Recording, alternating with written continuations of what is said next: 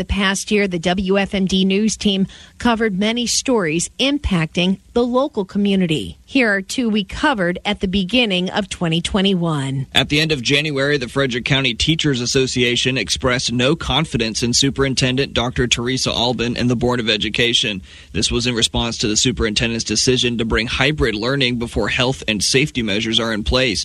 Dr. Albin said the information she used to make her decision came from state officials. They have shared a lot of research studies with us that have looked at when kids are in schools, what happens with spread. And it is a very low risk environment for students. We were able to track our own Frederick County data because we had small groups of students in from September until December. Students began hybrid learning on February 16th. In February, legislation covering residents in nursing homes and assisted living facilities was being sponsored by Frederick County Delegate Karen Lewis Young during the General Assembly session. If you are a resident of a long term care facility, you have the right to appoint an essential caregiver who would have visitation rights Young said the bill would help ensure that residents in long term care facilities would not have to suffer isolation, fear, loneliness, and uncertainty during the COVID 19 pandemic. On January 5th, it was announced no criminal charges would be filed against two Frederick County Sheriff's deputies involved in a police shooting in October 2020. An investigation conducted by the state's attorney's office concluded that the actions of the deputies who shot Brian Selmer along Silo Hill Parkway in Emmitsburg were objectively reasonable based on standards determined by the U.S. Supreme Court. He said the conclusion is based entirely on relevant criminal law and standards of proof in Maryland. It does not limit administrative actions by the sheriff's office. We don't opine in terms of whether it's any civil liability or they breached any other standards, although we consider those. So this is strictly a finding that no charges will be placed against these two Frederick County Sheriff's deputies. The deputies were pursuing Selmer when he turned and took a shooting stance as if he was armed. The deputies fired on him. Then they administered first aid before Selmer was medevaced to shock trauma, where he died. This summer, civil unrest related to the George Floyd incident in Minneapolis prompted the hiring of Frederick County's first ever equity and inclusion officer. Michael Hughes joined WFMD in the beginning of January to talk about his new position. Hughes held various leadership roles in higher education around the country and said his hiring doesn't necessarily mean that there's an equity problem in our community. Well, I think it more speaks of there's an interest in ensuring that there's diversity, equity, inclusion that's occurring. This has always been a challenge in, in our land. And so, uh, you know, there's been uh, elevated concern and interest to it, but it's not like the issues are new. Uh, there's a growing interest in these things and a desire to make sure that we're producing uh, a society that, that is equitable for all the residents and the community. His starting salary is $95,000 a year. Here's a look back at some that we covered in March of this year. On March 21st, sadly, the case of a missing Frederick teenager came to an end. Spokesman Todd Wivell at the Frederick County Sheriff's Office says deputies responded to the 8100 block of Runnymede Drive. Once they got there, deputies found a vehicle with the body inside. Uh, the body was missing Frederick teen Curtis Mason Smith, uh, age 19. Smith was pronounced dead at the scene. Frederick police say Smith was reported missing by his family and was last seen on Friday, March 19th. At a news conference on Thursday, March 26th, Frederick County Sheriff Chuck Jenkins shared details on the ongoing investigation into the murder of Curtis Smith. Charges of first degree murder and use of a firearm in a violent crime were filed against 19 year old Joshua David Eckenrode of Thurmont. Jenkins said explosive devices, firearms, handguns, rifles, and ammunition were found in Eckenrode's apartment. In charging documents, police wrote Eckenrode was possibly intending on carrying out a mass shooting or a mass casualty event again, in the notes we found with that would allude, that alluded to that something were to happen, something was going to happen, and he probably wouldn't survive. So beyond that, at this point, we just simply don't know. Curtis's father, Zachary Smith, believes his son's death saved the community from what could have been a tragic event. Um, and then just everybody needs to remember Mason was a great kid. He was a hero, and he always had a smile. And he's still smiling now. He's smiling at all this, and he's smiling at what he saved. A candlelight vigil for Curtis Smith was held in April. Here's a look back at some of the stories we covered in April of this year. Gun violence erupted in the morning hours of April 6th. At around 8:20 a.m., Frederick police received a call for an active shooter at the Riverside Technology Park on Progress Drive. Police Chief Jason Lando. Upon arrival at the scene, they found two adult males had been shot Both males were in critical condition. They were flown by helicopter to Baltimore shock trauma. Lando said the shooter then traveled to the Fort Detrick military base where he was shot and killed by U.S. Navy personnel. Frederick City Mayor Michael O'Connor. I don't think you can ever know how these incidents are going to are going to transpire. So we're lucky, I think, to be able to go back and rely on the training of the of the agencies involved to be able to respond as quickly as they can. They're rapidly evolving situations, and everybody did their jobs today. It's just a tragic situation. Fort Detrick police identified the suspect as a 38 year old active duty Navy sailor who was stationed at Fort Detrick. Lando said both victims were in critical condition. And later that day, a hero was laid to rest. Brunswick Police Chief Milton Frech was remembered that day during a funeral service. He died at the age of 56. He had worked in the Baltimore City Police, the Frederick Police, the Sheriff's Office, and Brunswick Police, where he became chief. Captain Kevin Grunwell with the Brunswick Police also worked with Frech when they both were part of the Sheriff's Office. Milt was a true public servant. He was a hell of a cop. He's a member of a great team, a mentor, and most importantly, a great friend. And those characteristics were from 20 years ago when I was his supervisor. As a chief, he was all of those and so much more. Chief Frech was taken to the Blue Ridge Cemetery in Thurmont, where he was laid to rest. Here's a look back at one from May of this year. The anti police movement heated up this past year. In May, Maryland State Fraternal Order of Police President Clyde Boatwright said all interested parties should have had a seat at the table to discuss police reform.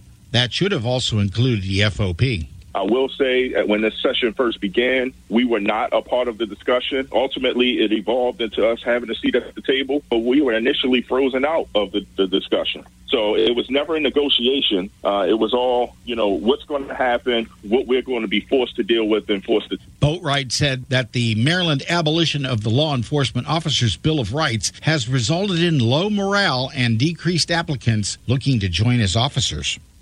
Have a recruitment issue as it relates to policing in Maryland. Sadly, based on these strong reforms, we now have a retention issue.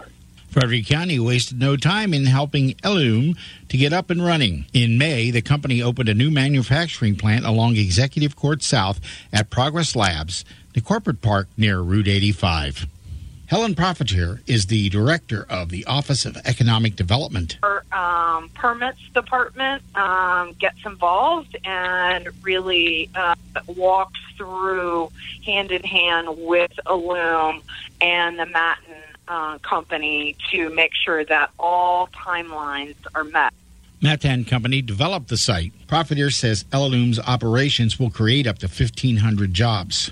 The company develops diagnostic solutions for infectious diseases and has manufactured a COVID 19 home test. Here's a look back at one from June of this year. Maryland State Police were called to a tragic scene that appeared to be an apparent murder suicide in Washington County. Spokesman Greg Shipley said the bodies of 34 year old Sean Thompson of Frederick and his two year old son Dawson were found along the Appalachian Trail early on Friday, June the 11th. Shipley said state police were contacted by Sean Thompson's wife around 10:30 p.m. on the day before to report her husband missing. She was concerned about her husband's whereabouts at that point. He was critically missing. Uh, she had found his car in a parking lot uh, near the Appalachian Trail uh, near Boonsboro. She said he frequently hiked that area, but he had left last night with his son. Troopers began a search, and at about 3 a.m., the child's body was found in a ravine off the trail, and Sean Thompson's body was found less than an hour later. At this time, investigators believe that this uh, appears to be a murder suicide uh, involving Sean Thompson and his son. This has been WFMD's Year in Review. The past year, the WFMD news team covered many stories impacting the local community. These stories are from July of this year. Phase one of the Sophie and Madigan's playground in Frederick was completed in April. However, the first segment of that playground was dedicated Friday, July the 16th. Co founder of the playground, Chrissy Lillard, said phase one is called Fantasyland.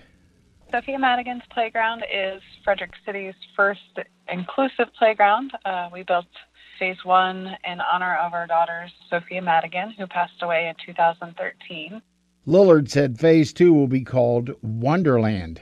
Phase two, Wonderland, we're hoping to finalize our fundraising this fall and perhaps get it built this fall if we're able to fundraise fast enough. If not, then we'll we'll be building in the spring. Lillard said the team is about $50,000 away from their fundraising goal for phase 2. This story is from August of this year. Funeral preparations were being made for Captain Joshua Laird. The Frederick County firefighter died on Wednesday, August 11th, after falling through a floor while working to extinguish a house fire in Ijamsville.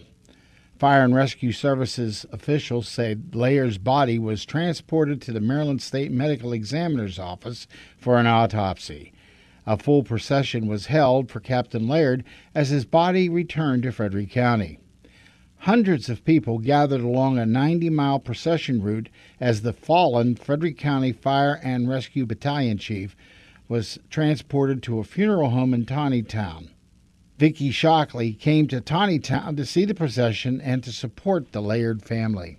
Yes, it's very sad. Um, I know the family, so that's why we came up to kind of see the procession. Kathleen Bulldog also felt it was important to come to the procession. Well, I live in Taneytown, and it is a very sad day. However, our Taneytown group is very good at um, helping the community and everything. On August the 16th at 12:30 p.m., a procession took Laird from Fairfield, Pennsylvania to the PNC Sports Complex at Mount St. Mary's University in Emmitsburg. A public viewing was held Monday from 2 until 8 p.m. His funeral service was held at 1 p.m. Tuesday, the 17th, at the PNC complex. Over the past year, WFMD's news team has covered many local stories impacting the community. This story is from September of this year. Chamber of Commerce President Rick Weldon agrees with those who say the enhanced unemployment benefits, which ended last weekend, made it easy to collect benefits rather than apply for jobs. But Weldon says that's only part of it. Access to affordable child care is another one. That's a huge issue. I mean, I hear it every day from um, you know from our employers in Frederick County. He also says many people are afraid of contracting COVID nineteen, especially the Delta variant. I think there are a lot of pieces to this that are affecting the challenges that employers are having, and you almost can't blame them for dropping their standards, right? I mean, they've got to be open. Weldon says many employers have hired those who are under age 18 or don't have at least a high school diploma because they need a workforce to stay in operation. Kevin McManus, WFM. That's the question which was discussed this week on WFMD's Morning News Express. Chamber of Commerce President Rick Weldon agrees with those who say the enhanced unemployment benefits, which ended last weekend, made it easy to collect benefits rather than apply for jobs. But Weldon says that's only part of it. Access to affordable child care is another one. That's a huge issue. I mean, I hear it every day from um, you know from our employers in Frederick County. He also says many people are afraid of contracting COVID 19, especially the Delta variant. I think there are a lot of pieces to this that are affecting the challenges that employers are having, and you almost can't blame them for dropping their standards, right? I mean, they've got to be open. Weldon says many employers have hired those who are under age 18 or don't have at least a high school diploma because they need a workforce to stay in operation. Our charter schools have their own budget, and so their budget's based on 161 students. So they will now start going out to try and get commitments from families that are willing to send their kids to that school. Our charter schools have their own budget, and so their budget's based on 161. Our charter schools have their own budget, and so their budget's based on 161 students. So they will now start going out to try and get commitments from families that are willing to send their kids to that school. Over the past year, WFMD's news team has covered many local stories impacting the community. This story is from October of this year. A lot of preparation so far, in that uh, we had to decide on who we would like to have serving on that committee how many people we want to have serving on the committee, then having the board involved in making decisions for who will serve on the committee. We had our first committee meeting just this week, and we're very proud of the number of people we have. We have 13 people representing the community and also the college faculty. We also have a student on that committee. The role of the search committee will be to eventually interview a, a select number of candidates. We are using a search firm that is a national search firm, and we are following their guidance in, in the process. They will collect all of the applications. The search committee will review those applications and choose, I would guess, maybe somewhere around 20 candidates that would fulfill the profile of what we want as a president. Interviews will be done, and those will get narrowed down to a select number, approximately five, three to five semifinalists. This is not an exodus of county government from downtown. Winchester Hall, this building will stay in full operation. 30 North Market across the street, where our planning, permit, and, and treasury function will continue in full operation. The root building at 118 North Market will stay in full operation. In short, what we're asking the council to do is approve uh, budget funding, which we already have on hand. We have the cash in the bank. There are no new taxes involved in this request. Citizens who spoke said the process has not been very transparent. Juliana Lofton from Myersville says she's concerned as to why the public was not made aware of this proposal much sooner. I'm also confused uh, it, as to why we were informed right now when there's 10 days left. Chief Administrative Officer Rick Harcum says the seller wants closure from the county by October 15th or the building will be sold to someone else. The seller is a motivated seller and has been watching this proceeding and has indicated if we don't go to the settlement table on October 15th, they will move on. This opportunity has come to us very fast, and it will slip away from us very fast if we don't act by next Tuesday night. That's when the council is expected to vote on the proposed sale. The county wants to relocate some of its local government operations to 800 Oak Street. And they expressed those points of view during a hearing Tuesday night before the county council. Mike Morse testified. We believe the proposed, the planned purchase of the property and its proposed use has not been an open, transparent process. In fact, some see this as being done in total secrecy. Chief Administrative Officer Rick Harcum says purchasing this building and relocating some county government agencies can benefit the county. What you all get for this is a faster delivery of services at a lower cost to the taxpayer. In my opinion, that's a definition of a win win. The council is expected to vote next week on whether to purchase the 209,000 square foot building. Kevin McManus, WFMD News. Over the past year, WFMD's news team has covered many local stories impacting the community. Here's a look back at some stories covered in November of this year. Early in November, the Frederick Board of Aldermen approved the purchase of the former Social Services Building on East All Saints Street as a new police headquarters. Mayor Michael O'Connor says the cost is $28 million. That's the all in price on uh, acquiring both the office building at 100 East All Saints Street, which the Board of Aldermen has approved that uh, that sale. So we'll be going into closing early in December on that building. The building is expected to open as a police headquarters in early 2024. The police department is currently housed in cramped quarters at the county courthouse. During the week of December 6th, the Maryland General Assembly took public testimony during a special session to discuss redrawing the state's congressional map. Citizens spoke either in favor of the Legislative Redistricting Advisory Commission or the Maryland Citizens Redistricting Commission map, which is supported by Governor Larry Hogan. Physician and former District 3 Representative Dr. Gary Applebaum showed his support for the Citizens Redistricting map. I strongly urge the committee to support the map in House Bill 2 that will lead to congresswomen and men who will truly be able to do the people's work for their constituents and not the politicians' work of simply getting reelected by following the lead of their party and not their people. Mayor Martin from Annapolis says she supports the Legislative Redistricting Advisory Commission's map but wants a change. I don't feel that Annapolis being put in the fourth district really has a relational importance the suburbs of DC. I feel that Annapolis should be in the first district, not the fourth, under the proposed LRAC map. The Maryland Legislative Committee voted for the Legislative Redistricting Advisory Commission map, which Governor Hogan vetoed. The Maryland General Assembly voted on December 9th to override Hogan's veto. Hogan said the new lines for the state's eight U.S. House seats are drawn even more unfairly, and this map will be challenged in court. Here's a look at one that happened earlier in December. It's a major milestone for long shots in Frederick. The local off track betting site has been awarded its sports wagering facility license by the state of Maryland. Owner Elise Cohen says she's thrilled. We're just so excited that this is something that we can bring to Frederick and not have in West Virginia or have, you know, people have to drive all the way to Baltimore. We think this is an opportunity for us to shine. Cohen hopes to have long shots ready for sports betting sometime during the first three months of 2022, perhaps in time for March Madness. We can't give you any specific dates right now, but we're hoping that, again, it'll be early next year. Cohen says Long Shots is the only 100% women owned business in Maryland which applied for a sports betting license. It's located within the Clarion Inn near the FSK Mall.